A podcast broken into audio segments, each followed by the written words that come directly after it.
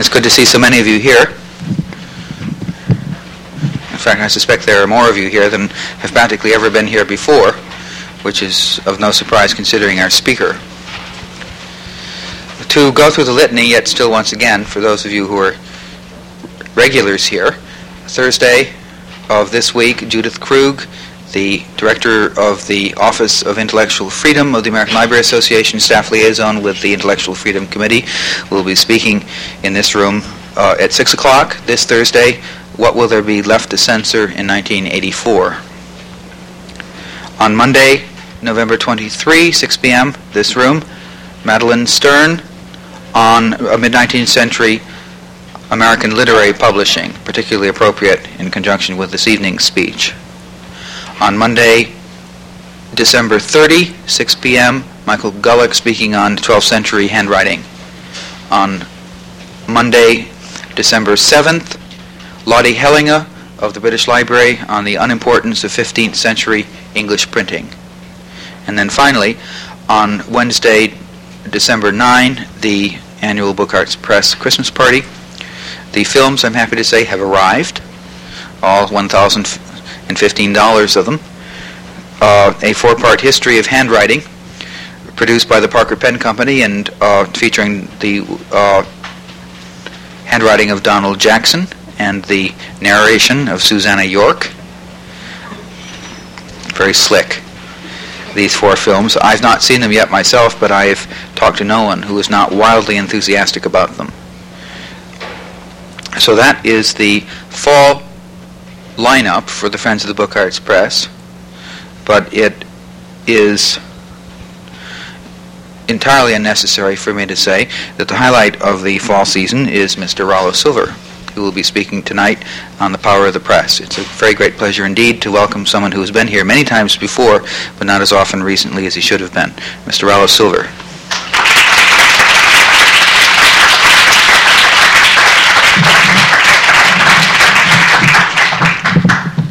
Thank you very much. It is always a pleasure to talk to Belanger's bookies.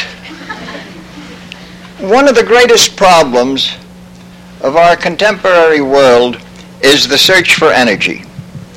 It is, of course, not a new problem, and this evening I will tell you about the 19th century American printer's search for energy.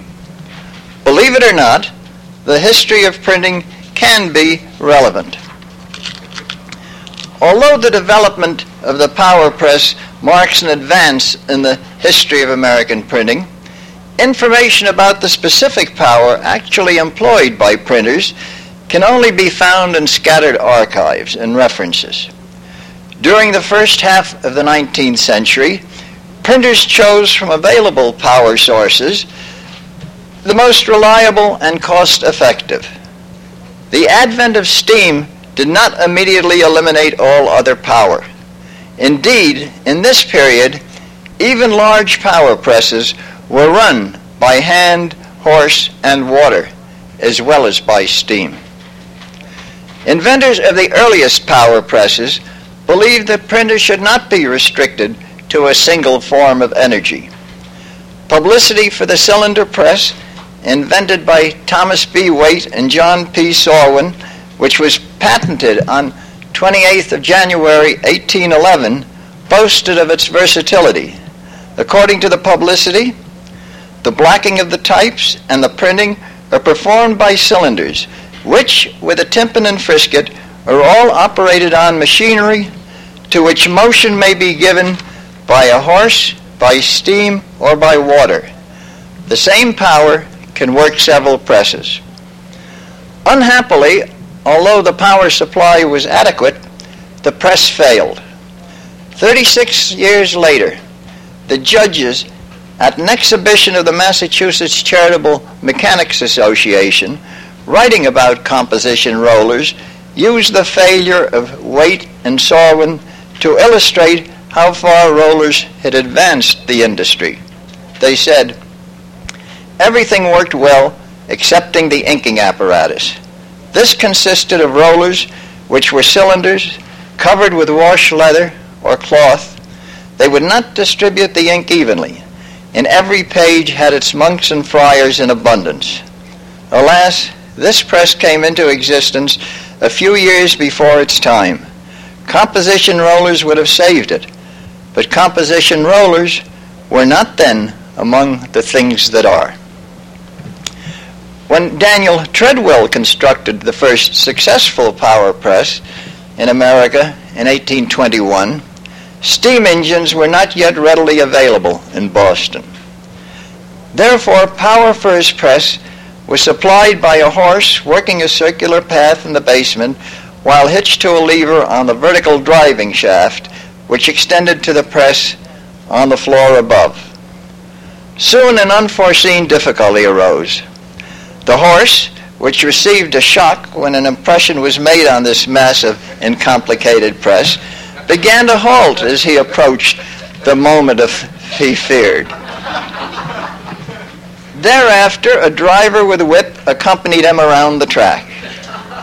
Even so, the horse tired so much that a second horse served as a relay.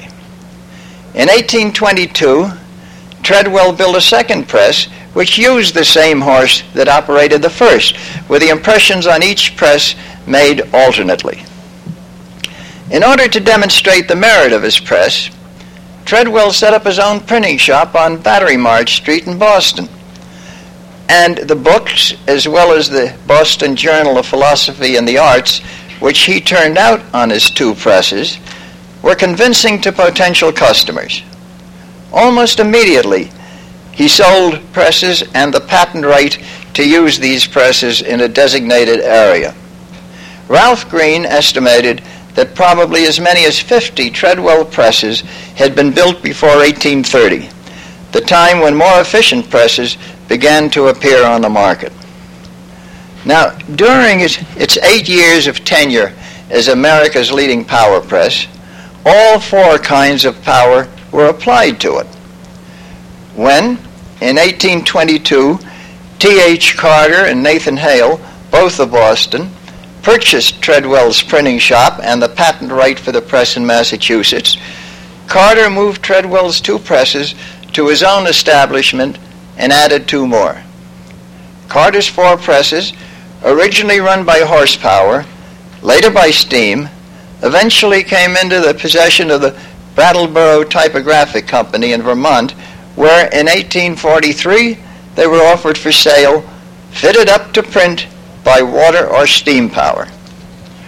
Earlier, Carter and Hale had set up four jointly owned Treadwell presses on the mill dam, which they ran on water power. These four, unsuccessfully offered for sale in 1836, went in the main for old junk. Hale also had four presses of his own. About 1827, he printed the Boston Daily Advertiser by hand power, making his press the first Treadwell to be used for newspaper work. In 1828, he bought a second press and at that time converted to steam. And fire destroyed his four presses in 1825. Printers outside of Boston also used steam power when available for the Treadwell presses. Daniel Fanshawe at the American Tract Society in New York had four steam-powered Treadwells in 1826 and 22 in 1836. Gales and Seaton of Washington, D.C. used steam for their four Treadwells in 1828. However, when Isaac Ashmead of Philadelphia acquired his first Treadwell in 1827, he used a horse and continued to use horses until upgrading to steam when he purchased his eighth Treadwell. The Treadwell purchased by the Harper brothers of New York about 1828 was run by a horse until superseded by a steam-powered press in 1833. Two incidents to melt the heart are characteristic of the times. On the day when John Farrington, Harper's chief foreman, learned that the firm had decided to use steam power presses, he went home in the evening, and I quote, dropped into the first chair he came to and actually wept, end quote. And Exman tells what happened when the horse was retired to Father Harper's farm on Long Island. For a while, he frolicked around the pasture, enjoying his new freedom. Then old habits asserted themselves. When the seven o'clock whistle blew, he emerged from the barn, went to a solitary tree in the pasture, and walked steadily around it till the twelve o'clock whistle told him he might rest till one. When again he took up a solitary and circular tramp till the six o'clock whistle released him for the night. Horses or water impelled another press, which appeared six years after Treadwell's. In this one, invented by Benjamin Metcalf of Woodstock, Vermont, the entire process of printing was performed by the application of water or horsepower to the principal wheel with the exception of putting the sheets upon the tympan and taking them off, which was done by hand. It could print about 400 sheets per hour as compared with five or 600 on a Treadwell, and the price was about $500, about half of that of a Treadwell. According to the historian of Woodstock, Mr. Metcalf was successful in disposing of several specimens of his press, and it remained in use here and elsewhere for some time. Noam Pascal, using second-hand stereotype plates, printed a quarto edition of the Bible on a Metcalf press in Woodstock in 1828. Since his premises were on the upper floor of a building at a dam with a water wheel below his shop, it is probable that water supplied the power there is a likelihood that Simeon Ide of Windsor, Vermont, owned Metcalf presses about 1828. He used horses for energy at first, but when they could not tread fast enough to suit him, he decided to use water power and moved his presses to an old woolen factory on the second fall away from the Connecticut River on Millbrook. This proved to be poor judgment, as Millbrook sometimes had a deficient water supply. Investors built a new dam farther upstream, but would not grant Ide a mill site and water privilege. After further misfortunes in Windsor, Ide gave up and moved to Claremont, New Hampshire in 1834. He must have been delighted to learn that the new dam he had not been allowed to share was hopeless. Water couldn't be retained, it leaked through subterranean passages. Sporadic use of water power continued into the later decades. E.P. Walton and Sons of Montpelier, Vermont, used water power for their New Adams press in 1840. In the next year, at Cincinnati, Ohio, the water in the Miami Canal energized Ephraim Morgan's five presses. In furtherance of the search for energy, one particularly ingenious contrivance was devised to capture the power of flowing water for running a printing press. In 1850, the Boston Evening Traveler purchased a four impression cylinder Hoe type revolving press. At that time, water was piped into Boston from a reservoir, the Cochituate Waterworks, and Samuel Hughes, the assistant superintendent of the waterworks, had just invented a water meter containing a water wheel. The traveler piped water through the meter placed next to the press so that the water wheel in the meter would supply the power to run the traveler press. And here's a contemporary description published in England. The printing press of a daily paper in Boston, United States, is driven in a manner of which there is no example in any other city in the Republic. Through a two inch lead pipe, a stream of Cochituate water is introduced into a meter which only occupies 24 square inches. The fall of water between the Boston Reservoir and this meter is about 100 feet. This two-inch stream will discharge 80 gallons of water each minute, and in passing through the meter will give a motive power equal to what is called 3 horsepower. This is more than sufficient for driving the press. It is less hazardous than a steam engine, requires no attention, and is always in readiness. This project mounted up to a heavier cost than is apparent in the article. the Traveler plant had to be moved to a building large enough to accommodate the new press, and the Hoes had to send a press erector from the New York office to supervise installation.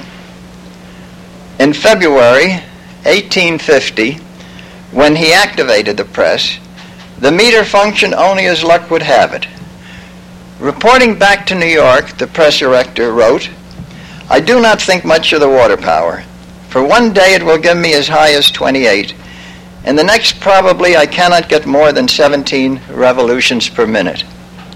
I do not care to run more than 30, but should like to have that much at least, and Mr. Hughes has been promising to give me that many turns for some time, but I have not seen it yet. As far as I am concerned, I have got a first-rate set of feeders, and they behave first-rate and everything works well as I could wish. I have not had the least bit of trouble with a press. Ultimately, the water meter improved, so that within a year the traveler printed a four-column cut of the press and its water meter, and I've brought along some Xeroxes, which I'll pass around, of the press and the little water meter on the side, which ran this printing press in 1851.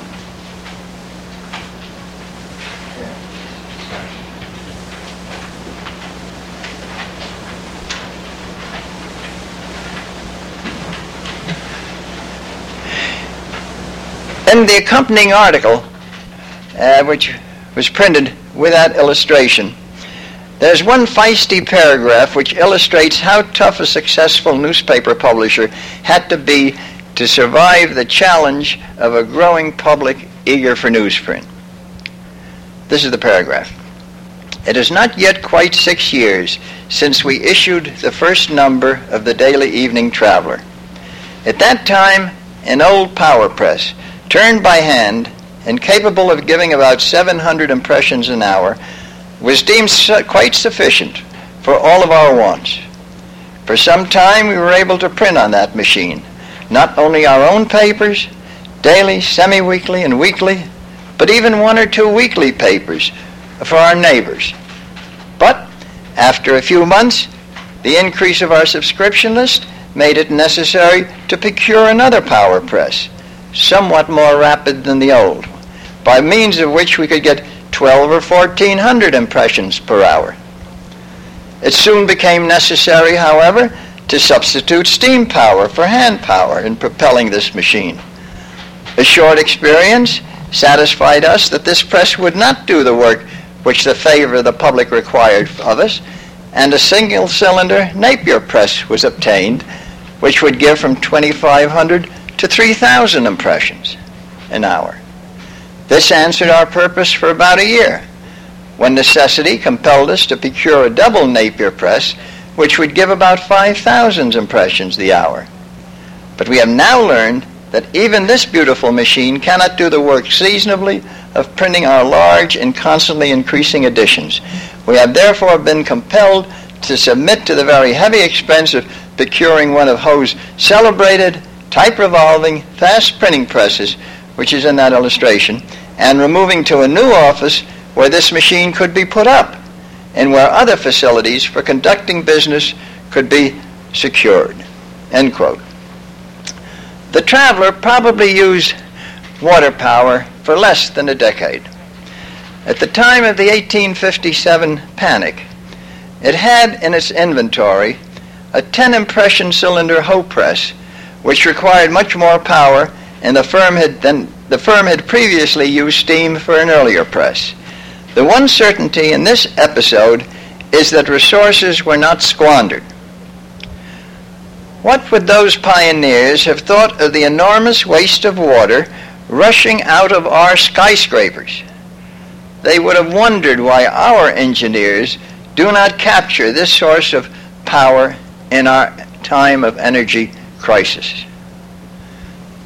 Contrary to what is often believed, the horse remained a source of energy for the American printer into the second half of the 19th century. About 1840 at Concord, New Hampshire, Luther Roby struck off his popular Bibles and other matter on a press for which power was obtained from a large wheel worked by a horse in the basement of his press room. His daughter remembered that when she visited the office as a child, she was placed on the back of the horse to enjoy the ride. In 1851, the Christian Advocate, a Methodist periodical in Nashville, purchased what it declared to be one of the most superior printing machines in the valley of the Mississippi. That press was powered by an old blind gray horse stabled in the basement. And it has been said that when Joseph Medill published the Chicago Tribune in 1855, the power for its Adams press was supplied by a shaggy Canadian pony that went round and round like the horse of a sorghum mill in a lot outside the editorial office. In their search for energy, some American printers found that a useful item was already being manufactured for an entirely different industry. The agricultural machinery firm of Wheeler Melick and Company in Albany, New York, produced and nationally marketed such implements as threshers, sawmills, clover hullers, feed cutters, and horsepowers. Now, horsepowers, as manufactured by Wheeler Melick and others, enabled the farmer to use his horse or horses as a power source for machines in the field, for threshing, sawing wood, and, as our catalog stated, driving nearly every kind of machine farmers use. They were a simple but clever contrivance. A single horsepower compli- comprised a portable stall about 10 feet by 2 feet with a treadmill on the bottom. A double horsepower had the same length, but its 5 foot width permitted the use of two horses. Band wheels, four and a half feet in diameter, fitted to either side, made about 148 revolutions per minute when the horses walked at the rate of two miles per hour, a velocity sufficient to drive farm machinery. With two wheels on the front end, the horsepower could be easily moved from place to place on the farm. In 1854, Wheeler Melick stated that they were selling a thousand horsepowers in a season. Well, a number of printers found an answer to their quest for energy in these machines. During the 1850s, the Prairie Farmer, an agricultural journal in Detroit, was printed for several years on a press driven by a Wheeler Melick horsepower. In 1853, the Missouri Statesman of Columbia reported that a thousand copies an hour could issue from its press propelled by a Wheeler Melick horsepower. Unfortunately, I found no prints of horsepowers driving presses, but in the Wheeler, Melick catalog, there is a picture of a two horsepower press. You know, pass this around.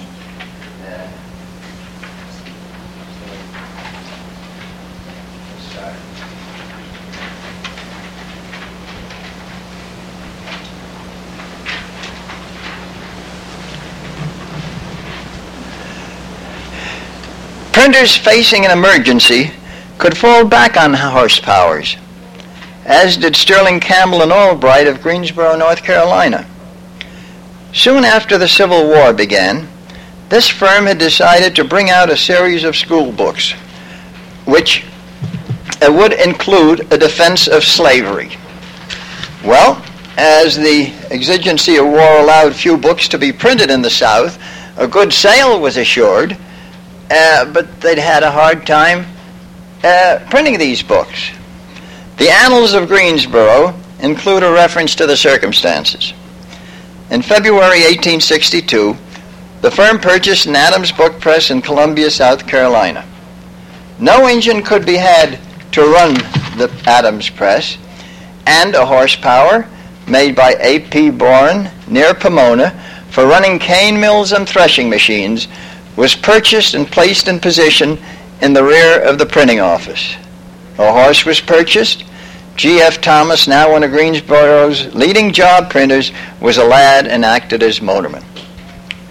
The demand was high as had been foreseen, the press was satisfactory, and it wasn't the press that was at fault, but paper became in short supply in the South during the Civil War, and some of the books had to be printed in England after all. Those plodding animals moving daily around a track or on a treadmill so that Americans could fulfill a desire to read and learn should be among those horses of the Stephen Vincent Benet poem. Horses that were remembered after death and buried not so far from Christian ground. Now, invention of the stationary steam engine introduced a uniquely different form of energy. Previously, you see, the source of energy had always been seen and touched in machines run by hand, horse, or water.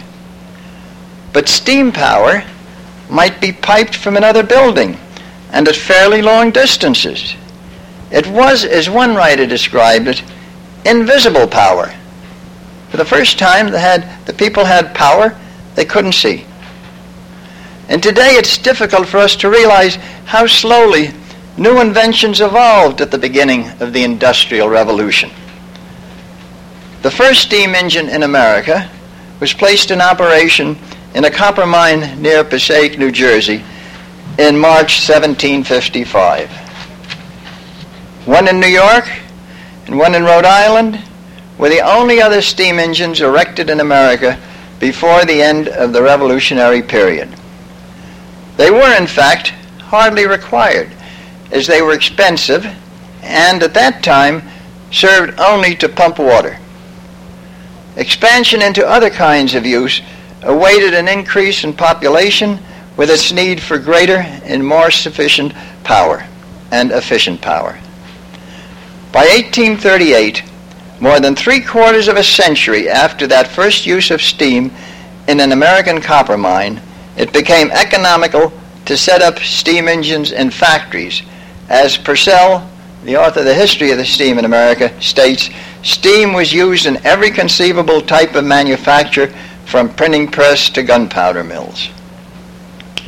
Therefore, it is to be expected that many years would pass between the time when steam was first used for printing and the time when steam for printing was accepted as a sound practice. Until contradictory evidence turns up, credit for the first use of steam for printing in America should be given to Jonas Booth of New York, who was born in England in the later years of the 18th century. He emigrated about 1822, bringing with him memories of the power presses he had seen in his native land, then further advanced than ours were. Not long after he arrived, he built or designed his own press. In 1823, Niles Weekly Register printed this announcement. A New York paper says, an edition of the abridgment of Murray's English Grammar has been published by Messrs. Collins and Company of New York at the steam printing press of Mr. Jonas Booth. It is well executed and being the first work ever executed at a press of that description in the United States. It is worthy of the public attention as furnishing evidence of the progress of the arts amongst us. End quote. It is known that Booth and his four sons received a patent on September 1st, 1829, for an improvement in the construction and operation of a printing press called Booth's Improved Double Printing Press. This implies that it was a double feeder with one type form and a frisket frame at each end of the press. Booth's progressive acceptance of steam likely interested his fellow printers, but in general, in fear of unhappy consequences, they hesitated to follow his example. It will be remembered that Daniel Fanshawe had four steam-powered press treadwells in 1826, that Gales and Seaton had four in 1828, but that the Harpers resisted steam until 1833, a decade after Booth. As late as 1837, the Harpers had 24 hand presses still in use. Although newspapers required much more rapid production than books, it took until 1835 for Benjamin Day to print the New York Sun by steam. And his reasoning, he said, was that the Sun at that time was the only daily newspaper of large circulation. So it seemed to be the only establishment where steam was really indispensable. Printers had good reason to be apprehensive of this new form of energy.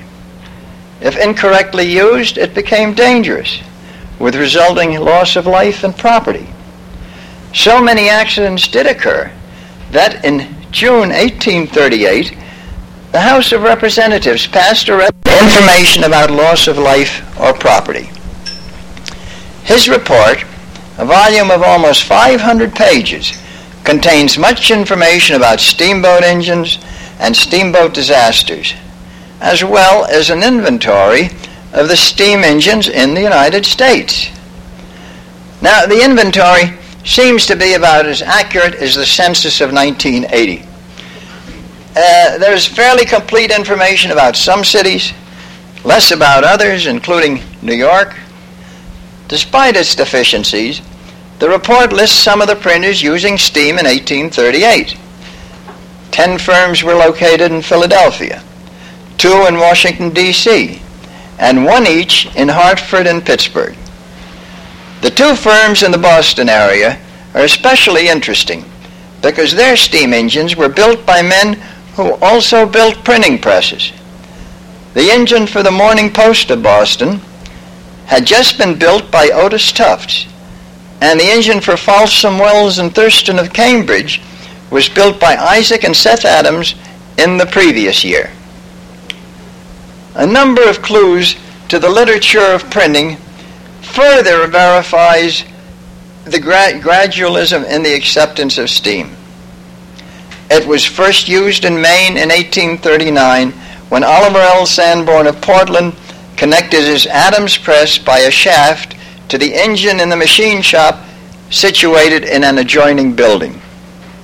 Seven years later, the Scientific American in New York remarked that printing by steam is an operation of much curiosity and should be seen by all visiting the city. Four years after that, on the 4th of July, 1850, steam for printing crossed the country. It was used for the first time in California. A proprietor of a small shop, you see, had to be a courageous as well as an enterprising man to want to buy a steam engine. He had to be on guard against the unforeseen, explosions, and the irrational behavior, or so it seemed to him, of strange forces driven by new techniques. Safety was a worry, but most of all, perhaps, he worried about his ability to keep production in his business above water in every way. William Dean Howells, who worked in his father's country printing shop in the 1840s, remembered the conversion from hand power to steam after a second-hand Adams press was purchased. This is what Howells said. It finally made so great a draft upon our forces that it was decided to substitute steam for muscle in its operation. And we got a small engine, which could fully sympathize with the press in having seen better days. I do not know that there was anything the matter with the engine itself, but the boiler had some peculiarities which might well mystify the casual spectator. He could have easily have satisfied himself that there was no danger of its blowing up when he saw my brother feeding bran or cornmeal into its safety valve in order to fill up certain seams or fissures in it, which caused it to give out at the moments of the greatest reluctance in the press. But still, he must have had his misgivings of latent danger of some other kind, though nothing ever happened of a hurtful character. To this day, I do not know just where those seams or fissures were, but I think they were in the boiler head, and that it was therefore suffering from a kind of chronic fracture of the skull. What is certain is that somehow the engine in the press did always get us through publication day, and not only with safety, but often with credit. End quote. Within a printing shop, there were dichotomous opinions about the power press when it became available. The master printer approved it as a more productive and efficient machine. On the other hand, the journeymen found it a threat to their jobs, for, trained during their apprenticeship to perform every specific task, they realized that they would soon be outdistanced by the new techniques, and moreover, fewer pressmen would be needed. As early as 1833, the introduction of the Constitution of the New York Typographical Association poignantly described the sentiments of the journeyman. The trade also, as far as pressmen are concerned, had suffered extremely by the applications of machinery to that branch of the business. And while a few individuals were growing rich, as they asserted, for the benefit of the public at large, many who had spent from five to seven years of the flower of their lives in acquiring a knowledge of their profession were left without employment or were obliged to resort to some business with which they were unacquainted and thus constrained to serve a sort of second apprenticeship. End quote. Two years later, the Columbia Typographical Society in Washington considered one possible defensive action. Resolved that a committee be appointed to inquire into the expediency of making such alterations in the price of press work and the introduction of rollers and roller boys as will enable employers to have their work done as cheap, better, and with greater certainty by hand than by the use of steam or power presses, while at the same time pressmen will be able to make as good wages, if not better, than under the present system. This, it may be noted, was only one skirmish in the battle against the machine. Similar fruitless attempts to avoid mechanization by reducing costs were, in later years, proposed by other unions. The glass workers' unions and the coal miners' unions suggested a reduction in wages, whereas the printers advocated the introduction of boys, a method they had previously opposed when employers wanted to apply it to typesetting. As the number of mechanized presses increased, the rift between compositors and pressmen widened. By 1850, membership of the New York Typographical Union comprised 1,000 comp- compositors, but only 200 pressmen. The majority of the 1856 convention of the National Typographical Union decided that if operating a power press was all a man knew about the trade, he would scarcely be considered a printer and his exclusion would be very proper. Two years later, the convention reversed itself, voting that pressmen were printers. Nevertheless, dissension continued. In 1889, the Adams and Cylinder Press Printers Association, which had been organized in 1865, called a conference which resulted in the founding of the International Printing Pressmen's Union of North America. The vocations of compositor and pressman were at last formally established as two different occupations. Use of hand power for machine presses did not decline as rapidly as might be thought. In 1825, the power for the first Napier press was supplied by one man or in case of a long operation, two to relieve each other. As late as, 19, as late as 1942, Ralph Green knew of at least two newspapers still being printed on hand presses. Within this span, a surge in the production of hand-powered machine presses occurred after 1850. These were the presses primarily intended for the numerous proprietors of country newspapers. McNamara described the demands of those men. The country printer is seldom a banker, and consequently is short of funds. The more he is forced to invest in a press, the less he has left for type, therefore the press must be cheap. as he is more of a politician than a mechanic, it must be simple, have few parts, and not liable to derangement. He may be an able writer, but a weak pressman. Hence, the machine must be capable of doing good work with little or no help from him. The press may be placed in the top story of a frame building, and the lower floors become vacant if it is noisy or cause undue vibration. And under all these conditions, it must be durable and saleable at all times and capable of any class of work. End quote. A complete history of country newspaper presses is beyond the scope of this article. Be that as it may, a brief overview will suffice to show that the major press manufacturers pursued this market. Joel G. Northrop of Cortlandville, New York, who had patented a hand or steam power cylinder or patent press in, 18, patent press in 1842, brought out an improved press New, and put, displayed it in New York City in 1851. But it arrived too late to be entered into the contest for George Bruce's premium of $1,000 for the best low-cost country printing press. Undaunted, Northrop organized a manufacturing company which sold about 200 such presses in three years. In 1852, Charles Montague of Pittsfield, Massachusetts, patented a cylinder press which could be worked by hand or by steam.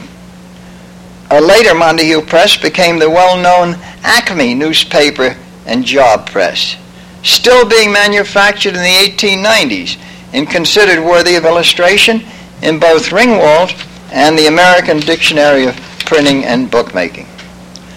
The hand or steam power country press, invented in 1856 by A.B. Newbury of Windham Center, was largely used for many years. In 1860, two other manufacturers introduced their presses. A.B. Taylor and Company's New Country Newspaper Large Printing Press, so correctly balanced that, quote, a boy of 16 can readily and easily turn the crank, end quote, was excellent, yet it never achieved great popularity. Taylor, who learned his craft while working for Hoe, had his own employee, Andrew Campbell, leave in the same fashion to start his own business.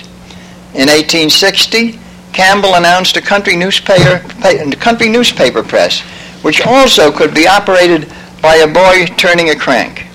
It was a very popular press, improved constantly and from time to time, and by 1885, over 2,000 were in use. As would be expected, the House of Hoe also entered the competition by offering two country newspaper presses which could be run by hand. The country press, as well as the railway printing, newspaper printing machine, were still available from Hoe in 1885, although one had been introduced in 1858 and the other in 1862. And here is a picture of one of the new hand power large cylinder printing presses. Now, this is one of the so-called power presses just made uh, for running by hand.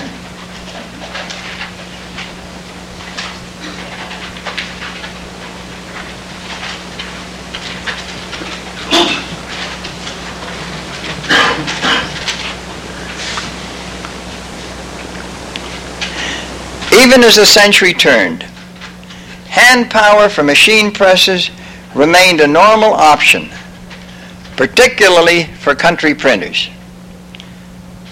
While hand, horse, water, and steam were driving the presses, a more sophisticated form of energy germinated. That story began when, on the 13th of December, 1839, Thomas Davenport, the Brandon blacksmith, wrote from New York that he was driving a rotary printing press with a machine weighing less than 100 pounds. In the next month, he published the first issue of the newspaper called the Electromagnet. It was, and I quote from the masthead, printed on a press propelled by electromagnetism, end quote. Or, as we say, electricity. But that's another story. Thank you.